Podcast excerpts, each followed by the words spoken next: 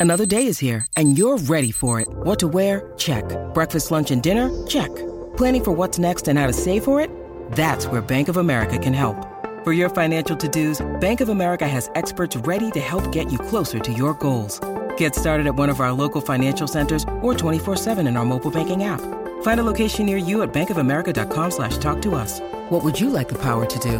Mobile banking requires downloading the app and is only available for select devices. Message and data rates may apply. Bank of America and a member FDIC. How would you like to ramp up your club's game day atmosphere? Big Screen Video is giving 10 lucky sports clubs the chance to win a $10,000 grant towards their own digital scoreboard. Register now at iCanWin.com.au slash BSV.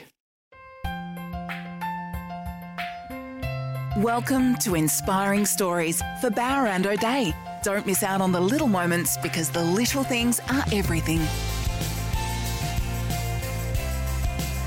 Hello, my name is Tim McMillan. Welcome to another episode of Inspiring Stories brought to you by Bowra and O'Dea. Don't miss out on the little moments because the little things are everything.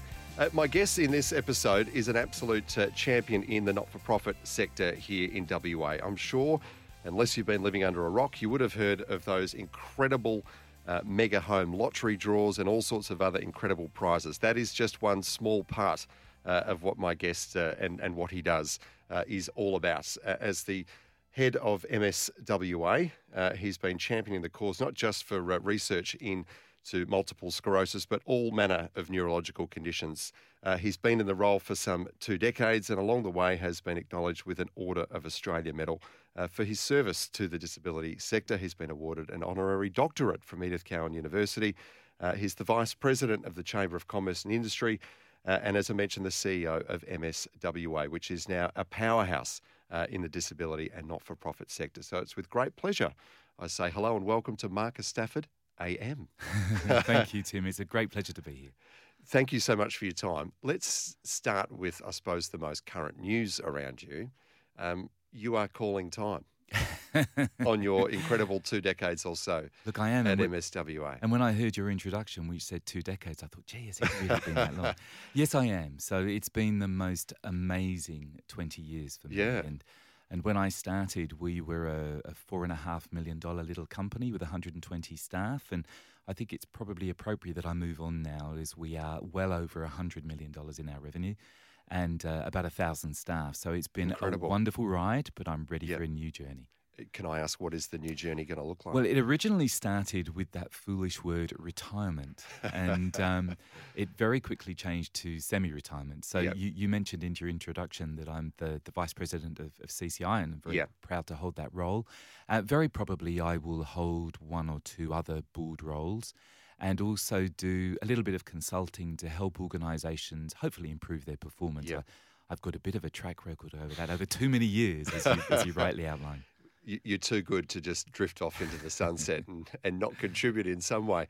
Um, what's been the secret of your success then, do you think, at MSWA? Because it's a tough sector to be in, and you often hear of people, great people, who give their heart and soul and go into it, you know, treating it as a, as a vocation and a calling, but it's, it's really tough and it's Mm. draining for a lot of people. What's been your secret? So I think my secret, you, you summed it up in two words when you said great people. And before people switch off because I think, my goodness, this guy's immodest, uh, I'm not in any way talking about myself. I have been surrounded by truly great people, be they on our board of directors or within our senior management, management and, and staffing groups. And, and when you have people of that quality, I, I started off in the earlier days by kind of setting the vision as a beacon on the hill and then said to everybody, okay, follow me, I'm the leader, away we go. And as years have gone by, I've just been holding on to people's coattails and, and enjoying the roller coaster of the ride. So, quality people will really make a difference to all organisations as long as you, you look after them and give them the steering and the shaping that they deserve. Yeah. Um, tell me about the, the moment you accepted the role. Well, it was interesting. 20 years ago. Yeah, yeah, it was actually very interesting. So uh, I was the head of retail banking at Bankwest at the time, and Yep. had enjoyed a tremendous career with Bankwest, an organisation I, I still greatly respect. Uh, but at that time, they had been taken over by Halifax Bank of Scotland, and um, most of the decisions that I and we as a senior management team had enjoyed making uh, were being made less out of Perth and, and more overseas. And I was becoming a little bit frustrated. And my um, my mates, my colleagues said, "Don't worry about it. You know, just let's just go play more golf and eat more lunch." And Yeah. and, and I sort Sounds of like a good option. I, I've certainly reviewed that many times and wondered the folly of my decision. But um, no, I just thought that that's just not me.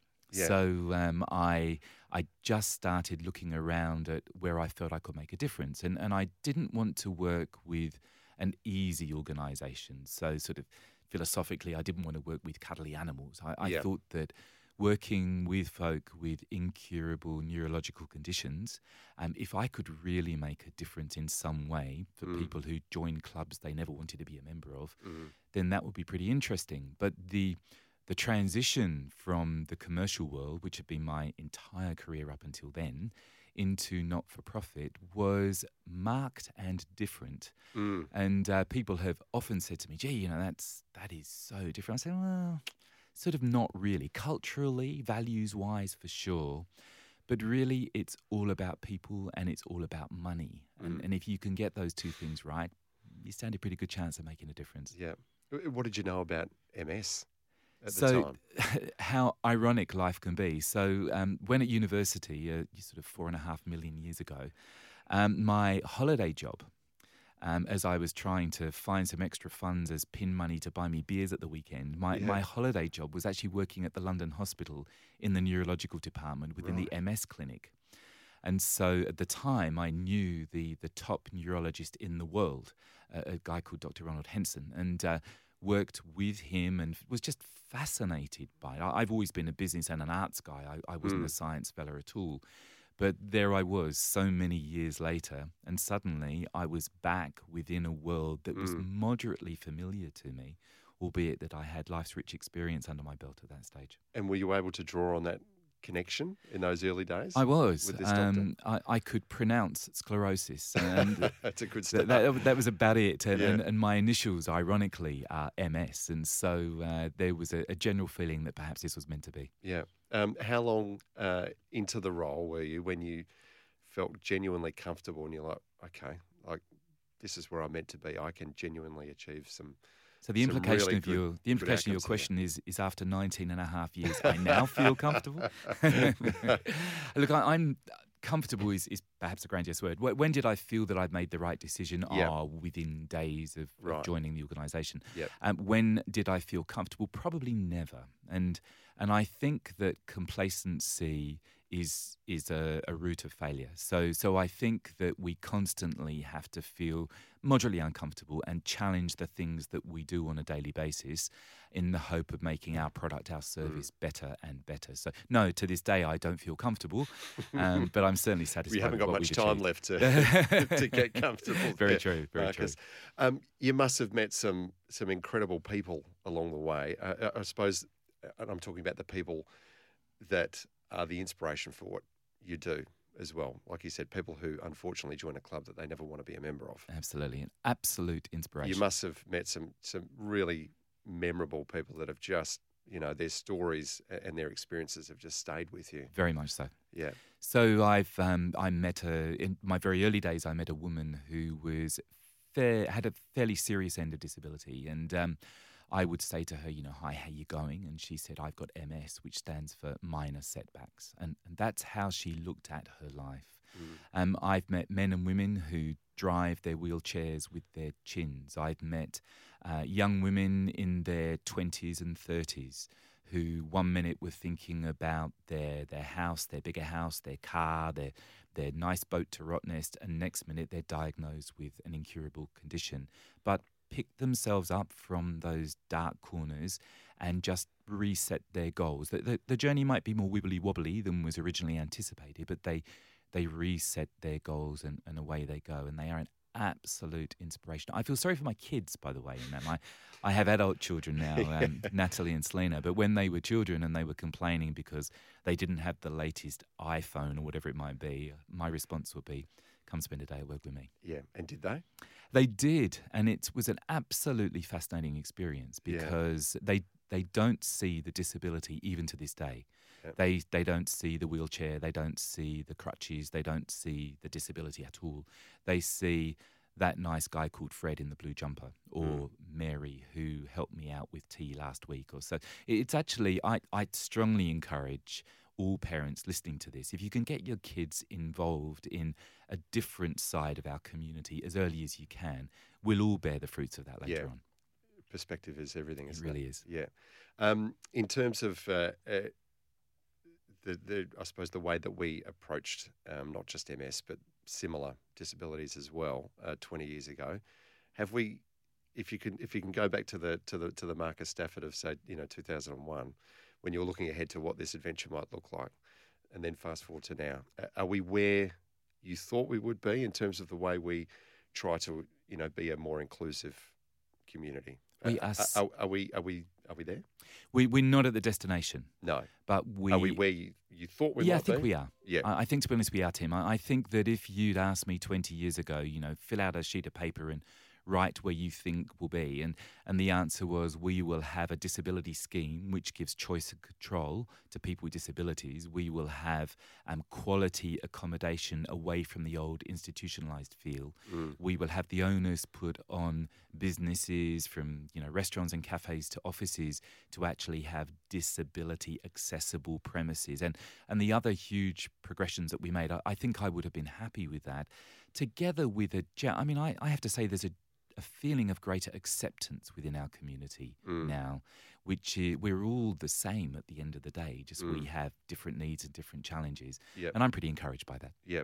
Uh, as you go back to your your homeland every now, I'm sure you haven't probably been there for a while, but uh, I mean, how do we compare, say, to you know, to, to England? Uh, hugely better. And, and yes, you, you might pick from my accent Mm. that I originally hail from from the other side, but Yes. uh, hugely improved. So Yeah. I think scale and volume of population probably makes it more difficult for them. Yep. But equally, I have to say, Western Australians are unique. You know, Yeah. we are a very friendly, personable, approachable bunch of people here, Mm. Yep. and um, and I think that therefore means that we're naturally more inclusive to people who are different from ourselves. And we love winning a prize too, don't we? We We're going to take a break. After that, I want to hear all about some of the incredible experiences I'm sure you've had uh, in the more fun end of your job. You know, handing the keys over to a million dollar home and all sorts of other incredible prizes. Will be my Um, pleasure. We'll get into that right after we take a break. Marcus Stafford is our special guest. This is Inspiring Stories. We'll be back with more in just a moment. You're listening to Inspiring Stories for Bowra and O'Dea. Don't miss out on the little moments because the little things are everything. Inspiring Stories for Bowra and O'Dea. Don't miss out on the little moments because the little things are everything. Welcome back to Inspiring Stories. Everyone has a story to tell. This one is brought to you by Bowra and O'Dea. And we are hearing the story of Marcus Stafford, who very shortly, unfortunately, uh, will be wrapping up his time as the CEO at MSWA. Um, Marcus, one of the things that, uh, and, and look, I, you know, I don't know if it's if it's a great thing for you or, or just one of those. I mean, it, it's not the sum total of what you do, is it? Giving prizes away, but it's been a great platform to put MSWA, you know, in the shop window for people to see, uh, It- for want of a better phrase, hasn't it? These incredible lotteries um, that you've been a part of It, it, look, over it some has. 20 years. I mean, you know, charities give away some amazing prizes, but it's hard to top um, winning a luxurious home or cars or all the rest of it. A luxurious home or two or, Or three. two, Am I yes. to say that now? Plus a, you know, a massive wad of cash to go with it. Yes, I know. Um, the, the the mega home lottery draws have, have become famous uh, over the years. Um, tell me about you know the evolution of that. I mean, as the CEO of MSW, have you been able to attract those sorts of prizes and and, and build this amazing competition? It, it, it came from a very interesting nucleus. So uh, a friend of mine was the, the CEO of a, of a company in South Australia and who was running a similar business. Yep. And, and he rang me and said he was very nervous about this major lottery from, from Canada originally that was coming into South Australia. And he felt it was going to threaten his business. And I drove home that night and, and sort of thought about it. And it still plagued me during the night. And then when I drove in next day, it was still bothering me. And by the time I'd arrived at work, I thought, well, you know, we can go one or two ways here. We can sit and wait for this threat to arrive on West Australian shores, or maybe we can do this a little bit differently. And so that was really the nucleus of saying, let's have a look at this. Let's see if we could perhaps take a little bit of a risk and hold this space in, in WA. Um, and it was, uh, whilst the nucleus of the idea may have been mine, the decision Mm. was a was a team decision uh, across both board and senior management. Was it a tough sell? Um, I look, I, I think when you're risking a sizable bit of the farm, the answer is probably yes, it was. but I think when we when we looked at our ambition for people with neurological conditions out 5, 10, 20 years, Mm. it was probably a, a pretty impressive way of achieving some of those goals. So Mm. it ultimately wasn't a difficult decision, but it didn't mean that I didn't age about 15 years in five. Uh, and the journey of recent years has been uh, more enjoyable, more enjoyable because we Yeah. have managed to secure that MSWA Mega Home Lottery brand name within Yes. our market, which Yep. is which is obviously attractive for us, Mm. and uh, writes us a lot of money nowadays, Yep. which allows us to do services and, and build accommodation. Of course, to be the country's biggest contribute, contributor to neurological research, which Yeah. we're very proud of. Yeah. Oh, and and how do you get those? You know, the the, the big prize donors on board. Is it just a lot of conversation around the board table? Is- So- how, so how do you bring all those incredible Yeah, there- contributors? all There are no prize donors. Right. So, um, under and quite sensibly, by the way, under Yeah. the, the public sector commission requirements, um, you, you can't get donations for those prizes. So we purchase all of those prizes. So whether it's a, a house or a car or a holiday or a boat or a, we we purchase them all. Okay. Uh, we do it as commercially commercially as sensibly as we can, Yeah. and um, we certainly, you know, we certainly say that we're a, a very worthy organisation and give us your best price. But ultimately, we, we Yeah. still buy those It's prizes. a, it's a big investment for a, a not for profit, isn't it? Mm. Hen- hence, I'm retiring shortly. but Hence- but it is, and, yeah. and I think the uh, when I first joined MSWA, Yeah. Many people said, "You know, you guys are crazy. You've hired a banker to do this job. You've hired a business guy Yeah, to do what this he's job. doing." What are you doing?" Um, but I think since then, those I've been able to work with and through the the folk at MSWA, and we put in place those commercial principles, and, Yep. and we've mitigated our risk by kind of you know stretching it across lots of different things, and uh, yeah, the the results have been fun to be a part of. I, I bet. Well, tell me about some of those incredible experiences. I'm fascinated uh, by people in those extreme moments and how they react. Um, you must have seen some people in some moments of pure joy. You know, when you, I don't know how it works, whether you pull a ticket out of a barrel or what it is, or you just call them up or however it is that, that they're made aware that they've won something. Um, but you must have seen some people win some, you know, completely extreme moments of jubilation. Absolutely amazing. Yeah. it, it's just wonderful to, Yeah. to to watch them. So, um, I I've never genuinely I say this I, I've never given the major prize to anybody I haven't liked, Yeah, right. and, and that makes it so nice. And, and honestly, you're you're generally giving it to ordinary West Australians. Yep. You know, you'll. I, I haven't yet given it to somebody who said, "Oh, look, thanks very much for that grand prize home and the million dollars cash. I'll just pop that in my investment portfolio." That that's never happened. It's always gone to a mum and dad, a, a grandma, a granddad, somebody who's just a general West Australian, and it's a life changer for them. yeah, The, the answer to your question, the responses are just amazing. How does Yeah. it work? Well, now we used to do the, the barrel roll, yeah, um, but nowadays it's all done technically online and, Yeah. and swirls around and comes up with a random number, which I Mm. point out is uh, carefully supervised by Racing and Gaming and our auditor. Mhm.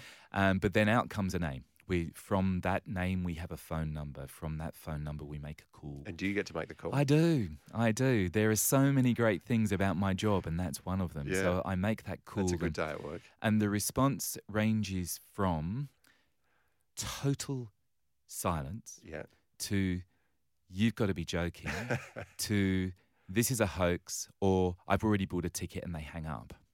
So the, the responses are truly amazing. And then when you call back the second time, and, and one one person said, "Oh, I, you know, I recognise your voice, Yeah. so therefore I know it's real," and so that that's a little bit easier. Yeah. Um, other people might have seen my, my face around, and that makes it a bit easier. Mm. But otherwise, we say, just go and go on Google and give us a call, and then you'll find that your name's there. And and normally by that time, Mm. um, some of their friends or family have seen the the launch and the draw, and they're already the the phone calls are coming in. Have you realised that this is you? Yeah. So it's a wonderful response and, and delightful people. Yeah. And then as the day goes on, we invite them to come down. So if it's the ma- one of the three major prizes, which are which are all homes. So this this next one is the most beautiful home in Swanbourne. There's the um, the Riverview um, apartment in Applecross and a, a townhouse in in Nedlands Dalkeith. Yeah. So it's a pretty good spot.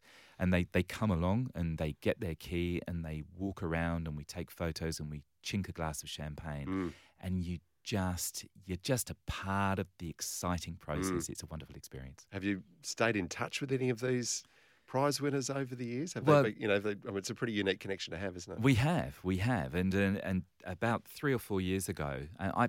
I haven't got too bad a memory for some things. You know, my family would tell me I've got a terrible memory for things that matter, but I've not got a too bad a memory for some things. And uh, and a few years ago, a woman came up to me in a shopping centre and said, "You don't remember me, do you?" And I just remembered her name. She was a single mum. She Yep. had a number of kids, and she had won one of our grand prizes. And I said, "Yep, I will never forget you or the others who picked this stuff up." Yeah, yeah. And in terms of making a difference to to these people's lives, I mean, It's a life it's changer. incredible. It, it, Yeah. it truly is a life changer. Are you are you going to miss that part of the job? I will miss many parts of the hmm. job.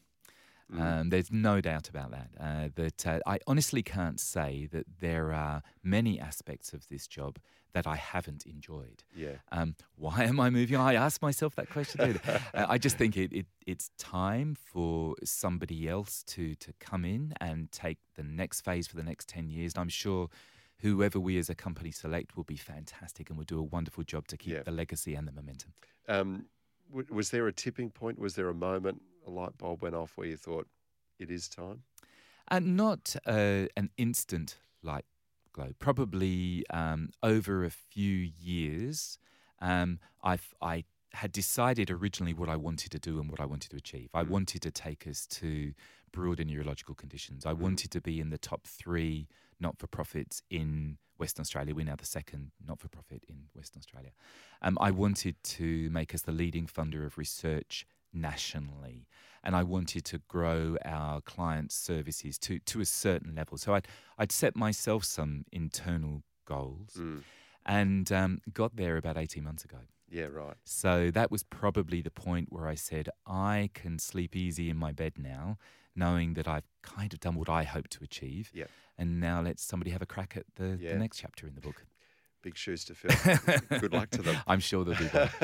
um, and I and I know you've been sought out as a um, as a mentor, as a guide in the not-for-profit sector over the years as well. Um, and in my digging around, uh, looking into you know some parts of your your past ahead of this interview, Marcus, I did come across a uh, a PowerPoint presentation, the, the remaining slides from it that you gave uh, at a management conference uh, about five years ago, and there's some there's some interesting material in that, shall we say, that, that gives me a little insight into your past, going Oh. back to your very young days. Okay. Uh, as a young lad growing up in London. So maybe we'll get into that uh, right after we take a break. So get your stories ready. I will. Get your stories straight. uh, and we'll tackle that right after we take a break. This is Inspiring Stories. Marcus Stafford is our guest. Back with more soon. You're listening to Inspiring Stories for Bowra and O'Dea. Don't miss out on the little moments because the little things are everything. Inspiring Stories for Bowra and O'Dea. Don't miss out on the little moments because the little things are everything. Welcome back to Inspiring Stories. Our special guest in this episode is Marcus Stafford, AM, uh, the outgoing CEO of MSWA, uh, and an all-round legend in the uh, not-for-profit sector. He's done an incredible amount of work to uh, to promote uh, the awareness, to fund research, and to build better services for those living with MS and other neurological conditions uh, right around WA and around the nation. Um, but Marcus, let's let's hear more about you, the formative years of Marcus Stafford. As I mentioned, I came across a, a PowerPoint presentation that you put together some years ago. Oh dear. Um, there are some some charming photos of you, Marcus, as a, as a young lad um, growing up in London. Uh, tell us about the, the, the, the very young Marcus Stafford. I'm just curious to know whether uh, where the you know the, maybe the seeds were initially sown that might have directed you towards dedicating a big Mm. chunk of your professional life uh, to working essentially for others?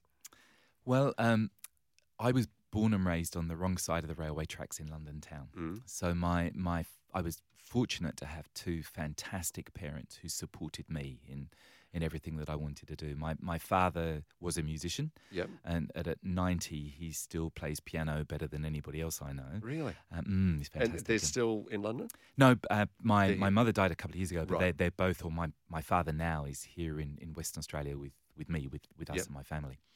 Um, so born and raised in, in that kind of environment, very unusual upbringing. So my um, my schoolmates kind of you know went home and did their homework, had tea, watched TV, went to bed, and and I kind of went home, did my homework in the car on the way up to the nightclub in Soho where my dad was working. Came home at two or three in the morning, slept in the car on the way back, got up, got myself to school next day, and so it sort of went around from there. So, um, no way a hard luck story. I mean, I'm sure that uh, Yeah. a story which couldn't be repeated in today's world, but was certainly how I was brought up. Yeah. So, so I had the opportunity really by before leaving primary school. I don't think there's much I hadn't seen Tim. Yeah. So, uh, I imagine Soho in, So in it's pretty those- interesting. Those So- days would have been yeah, eye opening for a young lad. It was, it was, and and my, my grandfather was unwell at the time, so my, my mother was um, south of the river, River Thames, helping him, and that's why I was having those formative years with my dad. My dad was working, playing Mm. piano, and I was looked after by the you know the nightclub doorman were, were my uncles, and, and the hostesses were my aunties, and but I just saw it no differently. It was just a, to me, it was a pretty regular way of being Just brought up. what you did at night time. Yeah, but but you but you saw the other side of life, Yeah. and um, and the show business characters who came through taught me many things. So you know, sadly on my list are, are Rolf Harris and Jimmy Savile and, and many others. Yep. Um, and so you get to observe different behaviours as a as a child, and it makes you kind of you grow up very quickly. You get an intuition about what's right. So you you met wrong. these. I these did. Uh, yeah. And look, in all honesty, Tim, um, Rolf Harris and, and his activities I would not have picked in a million years. yeah. Uh, Jimmy Savile was the most um, sleazy, unpleasant, dodgy guy I think I have ever come across, and Mm. Kept him at a very much at an arm's length. There was nothing about him that I found reputable, Yeah. and therefore, when it came out decades later, and uh, there was a level of surprise, I have to say that there perhaps wasn't for me. Whether I could have spoken up earlier, you know, Mm. I was nine, I was eleven, I was thirteen. It's a, it was a Mm. different world, but no, you certainly, I certainly learnt a lot from from that environment, and um, then I was lucky enough through through various sort of academic studies to to win a scholarship to what I what in West Australia we call a private school in, in England is an English public school. Yeah. So my mates all had sort of daddy's Beamer and Merc to fall back on, and, and I had my dad's panel van. So uh, it did tend to to keep my feet through my parents and, and their stability. It kept my feet firmly on the ground Yeah. while I reached for the stars, and I, I suspect there's bits of that which have followed me through my life. Yeah.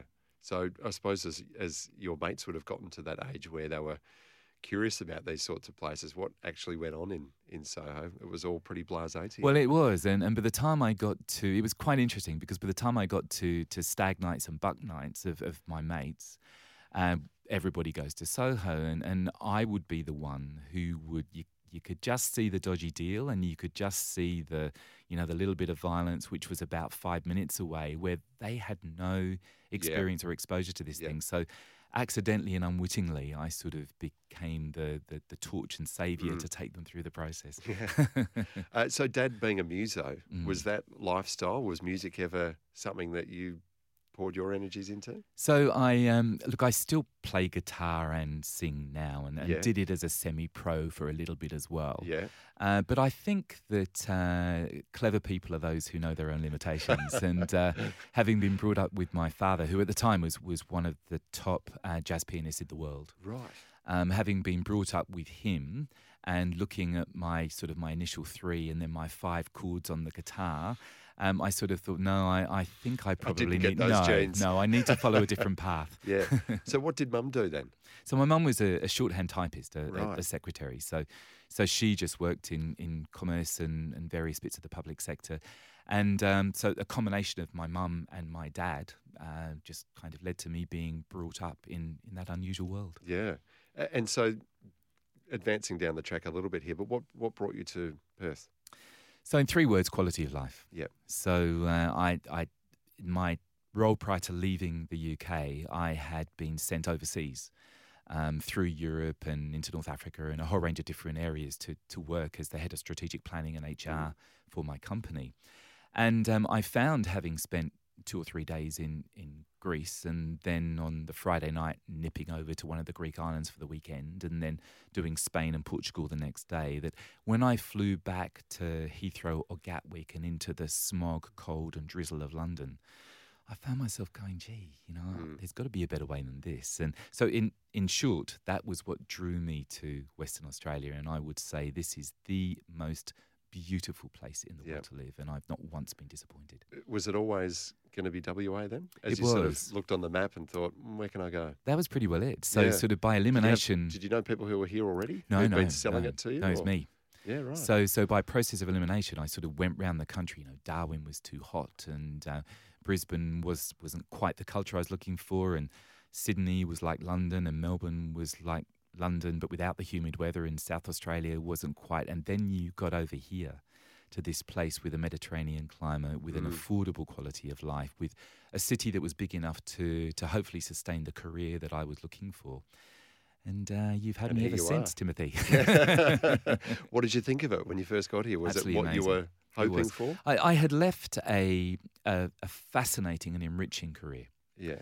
So the the only negative for me was handing the keys to my company car back at Heathrow Airport, and then finding myself working in a Western Australia during the recession that we had to have, Yeah. which was 1990. That that was tough. Yeah. And and I found kind of going two or three steps backwards early in my career quite difficult. Yeah. But that was the only negative, and I Mm. always looked at it as an opportunity to springboard into bigger and better things down the track. Yeah. Um, there are some lovely photos of you uh, graduating from university as well in this PowerPoint presentation that I keep talking about and referring to. Um, what did you study initially? So I did business, human resource management, Yeah. and industrial relations. Okay, that sounds quite boring. Uh, It was, it was, and, and I specialised in it being boring as well. So uh, it was, uh, but it was for me. It was always the means to the end. Yeah, exactly. That was to get you in the door at It a was. financial institution of some sort. It was, and, and people sort of ask me, you know, as, as you have to, you know, what did I study? And I really have to go back in my Yeah. memory because The bare minimum. Well, and I, I think that's probably it. You know, if I got 51% out of a 50% pass mark, gee, what I could have done with that extra 1%. what am I doing? I've misjudged it. um, and then getting here, was it straight into a job at Bankwest or?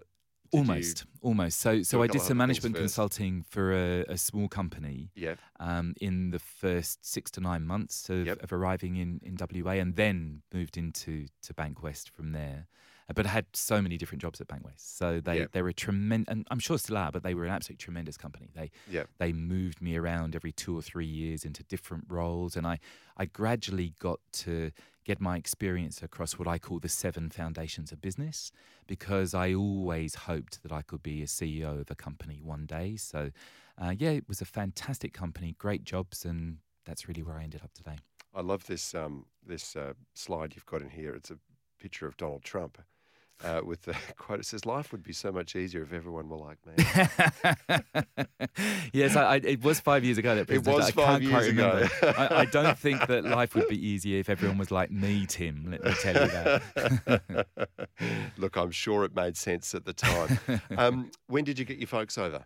So my folks arrived here about 25 years ago. Yeah. So uh, I'm actually an only child. Right. so they weren't leaving Were they thinking, "What have we done wrong?" Our Well, I think child they were. buggered off to the other side. I, I think so. And I did say that one of the things that my education got me was the power of imagination. And um, Yeah. so I think my father was was very receptive to it. He was always a little more creative and a little more risk oriented. I think my mother would like to have kind of died in the village she was born in. So it was a little bit trickier for her. She's a, a proper Londoner. She she really was. She really was. But uh, but they enjoyed. Uh, I mean, my my fa- my mother died a couple of years ago, as I Yep. mentioned, and and my father, when when grieving, he said he remembers they had a seventy year love affair. So That's incredible. you don't get that too often nowadays, No. and uh, they, they've had a charmed life as well. Yeah, absolutely. Um, let's take another break, Marcus. After that, I'd really want to um, hear about all the incredible research uh, that you've been able to contribute to uh, over many years, because we've talked a bit about MS, um, you know, in a general sense, but maybe you can enlighten us uh, exactly what it is and some of the other neurological conditions too that, uh, that you've been able to uh, to help along the way as Sure well. thing. Uh, right after we take a break. This is Inspiring Stories. Marcus Stafford is our special guest. Back with more after this. You're listening to Inspiring Stories for Bowra and O'Dea. Don't miss out on the little moments because the little things are everything. Inspiring Stories for Bowra and O'Dea. Don't miss out on the little moments because the little things are everything. Welcome back to Inspiring Stories. Tim McMillan is my name. My special guest is Marcus Stafford, AM. Marcus, firstly, tell us uh, about getting that recognition, the AM initials after your name, just before we get into uh, more detail about uh, about MS and the other neurological conditions that you've been able to support uh, through your 20 odd years at MSWA. But uh, the moment you realised you were going to be acknowledged with a, an Order of Australia, Yeah, the most delightful surprise. I, I got home from work and, Yeah. and, as we do every couple of days, opened up the mailbox and there was this rather unusual letter with a different sort of branding on it. And I Mm. opened it up and, and there was the news. And at least it wasn't a bill. well, that's right. All the rest were, I can assure you. But no, it was just fantastic. But but as I always say, um, you know, I, and I really mean this. I I'm delighted to have accepted the Order of Australia on behalf of the thousands of people who've worked with me over 30 years, both Mm. at MSWA and at Bankwest, because it's really it's their medal just as much as mine. That it's Yeah. been a huge team effort that's got us where we have. Yeah. Um, let's talk about MS. Uh, I think it's one of those um, those medical issues that people have generally heard of, Mm. but maybe don't fully understand. If people come to you and say, "Marcus, what what actually is MS? Tell Yeah. us how it impacts the body uh, and the mind." Um, how do you answer that in, in fairly simple? terms? So it's indiscriminate for starters. Yep. So if you're a blue collar factory worker or a white collar professional, it doesn't matter. Mm, You know, if you're young or you're old, it doesn't matter. It's a condition that indiscriminately will find you, irrespective of your background or your lifestyle. And um, what I've really been very conscious of over my time is how people's lives can change in the instant of a diagnosis. So it, it may start with uh, some tingling in the fingers or some blurring of the eyesight, followed by a GP appointment, followed by sitting in a neurologist waiting room, an MRI, and then you're diagnosed with an incurable lifelong condition. yeah. And um, I think if you if you look at its effect on people, and you're right, Tim, it can affect some people physically, it can affect some people cognitively.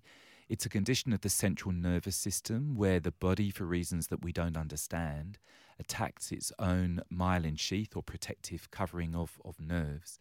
And that then leads to a scrambling of those messages, which Mm. those of us who are able bodied just take for granted. And um, when I first started um, 20 years ago, I would sit in front of our newly diagnosed group and uh, almost didn't know what to say Mm, because you they're, they're shocked, they're stunned, their lives have changed, and and it, it's tragic and traumatic at the same time. I don't find those sessions nearly as difficult today Be- because because you've been there and, and done that, or do you feel better equipped to communicate no, with people? Or delightfully for Yeah. neither of those two valid reasons. Yeah. The reason is because the the medications and therapies have improved so much in 20 years through Right. through the funding of research and other work that's been done around the world Mm, that where once MS was a truly was a lifelong sentence of, of endless and ongoing deterioration, now it's not. mm, Uh, we, we're getting to a point where the medications, if taken early enough and at the right doses, can certainly slow, if not freeze, the progression the progression of disability, and that's Yeah. before we even talk about the cures. So, So, you can you can offer some hope Absolutely. to those people in those sessions. Yeah. absolutely, and it's not it's not false hope. It's you know I can in the same presentation I can say the good bit of, of MS, if there is any such thing, is called relapsing remitting, and it used to last for about ten years. The good bit of MS now, with the new medications, therapies, and treatments, now lasts for at least 20 years. So you can actually see scientifically and empirically how disability is being managed through those conditions. And it's not just Yeah. MS. Many of the other, as you rightly Yeah. say, we look after all neurological conditions. Yeah. So what, what are the other sort of key ones that people might have come across? Yeah, so so we commonly that you we support folk. with? Yeah. Yeah. we support folk with uh, with stroke, acquired brain injury, Parkinson's, motor neuron disease. Um, sadly, the the gambit of neurological conditions is too broad. Yeah, it's huge, isn't it? Mm, it is, and um, so we our role is we, we kind of do three things. Um, we first up we we provide support and services to people with neurological conditions. That's um, physiotherapy, OT, nursing, care support, counselling, all, all those kind of real hands-on services. Um, the second thing is we build facilities. We have over 20 facilities here in Western Australia. That's where many of our thousand staff are based in those locations, um, helping people either with 24 hour residential care or other service provision. And the third string to our bow is the funding of and increasingly the in- involvement and engagement in research activities to help people living with MS today and hopefully to stop people from being diagnosed with MS in the future. Yeah. And in terms of the, I- don't know if this is too difficult a question, but the, the things that have happened, the, the improvements, the developments, the breakthroughs that have happened in your time, um, what are the what are the, the key ones that really Mm. stand out for you in terms of that just sort of I suppose help to plot our Mm, progress? mm. So, so I think the the best way I can describe that is um, it it will remain a cocktail of events. There there won't be one single reason for the neurological conditions that I outlined before. If Mm. if there was one single reason, it would have been found by now. So it will probably be a combination of genetics and environment and diet and all sorts of things in this concoction which just make an unhappy accident. Um, if I, when people ask me for most of these conditions uh, over the last 20 years, are we closer to the cure? My answer is absolutely yes. And I say that with integrity and without fear of contradiction. I've seen the work that's been done in the last 20 years. My answer is absolutely yes. There's a big signpost up which says cure this way. It just doesn't say underneath quite how many kilometres there are left mm. to go. But I'm convinced through the work both in Western Australia, and we, we work with three fine icon brands. We work with Edith Cowan University, with Perron, and with Curtin. And I, I'm convinced through their work in Western Australia, through the work that we do throughout Australia more generally, Mm. and the work of the International Progressive Alliance based through the United States and overseas, that we are making some tremendously positive progress. Yeah. And as you reflect on your time with MSWA, what are the things that you're most proud of? What would you like your legacy to be?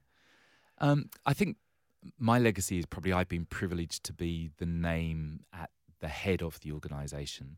Um, what am I most proud of? Probably the word leadership. I, I Mm. think when we started, uh, when I started too many moons ago, um, we were uh, we were well intentioned, but we we struggled in in delivery. Now now we are a recognised and acknowledged leader within Western Australia.